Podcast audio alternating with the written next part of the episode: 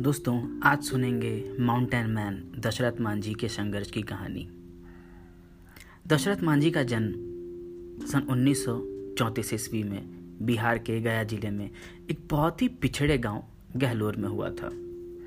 इस गाँव में ना तो कोई दुकान थी और ना ही कोई स्कूल, और पानी के लिए भी लोगों को काफ़ी दूर चलना पड़ता था। ऐसे में गाँव के लोगों को छोटी से छोटी ज़रूरत के लिए गाँव और कस्बे के बीच में स्थित एक बहुत बड़ा पहाड़ पार करना पड़ता था, या फिर पहाड़ के किनारे किनारे लगभग सत्तर किलोमीटर चलकर कस्बे तक पहुँचना होता था। बहुत ही ज़्यादा गरीबी की वजह से दशरथ काफ़ी छोटी उम्र में ही घर से भागकर धनबाद के कोयला खान में काम करने लगे। कुछ सालों तक धनबाद में काम करने के बाद दशरथ घर वापस आ गए और फागुनी नाम की एक लड़की से शादी कर लिए गरीब रहते हुए भी दशरथ का परिवार खुश था। दशरथ अपनी पत्नी फागुनी से बहुत प्यार करते थे और प्यार से उन्हें फागुनिया बुलाते थे। दशरथ के जीवन में सब अच्छा चल रहा था, लेकिन वक्त को शायद कुछ और ही मंजूर था।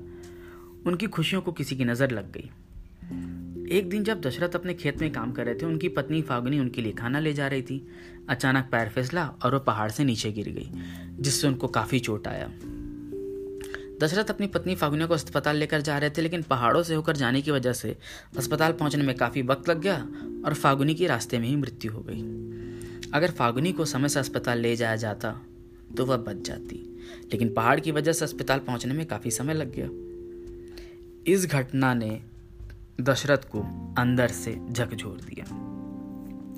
दशरथ ने पहाड़ को तोड़कर उसके बीच रास्ता निकालकर अपनी पत्नी फगुनिया के मौत का बदला लेने का प्रण कर लिया। जिससे किसी और के साथ ऐसी घटना ना हो। इसके बाद दशरथ मांझी ने सिर्फ़ एक छैनी और हथौड़ी से 22 साल लगातार उस पहाड़ को तोड़ते रहे। न दिन देखा, न रात, न धूप देखा, न बारिश। सिर्फ़ अपने काम में तन मन से लगे रहे। उनके गाँव वाले ही दशरथ को पागल बुलाने लगे, गालियाँ देने लगे, लेकिन फिर भी वो अपने काम को करते रहे और अंत में 22 साल लगातार काम करके अकेले अपने दम पर पहाड़ के बीच से रास्ता बना दिया। दशरथ मांझी का जिद, मेहनत और लगन रंग लाया और उन्होंने इस विशाल पहाड़ को चीर कर रास्ता बना दिया और अपनी पत्नी फागुनिया के मौत का बदला लिया। इससे हमें सीख मिलती है, कड़ी मेहनत और लगन से हम असंभव को भी संभव कर सकते हैं, जैसे दशरथ मांझी ने किया। इस कहानी के लेखक ब्रिजेश कुमार प्रजापति हैं और ज़्यादा जानकारी चाहिए तो आप बॉलीवुड फ़िल्म मांझी देख सकते हैं।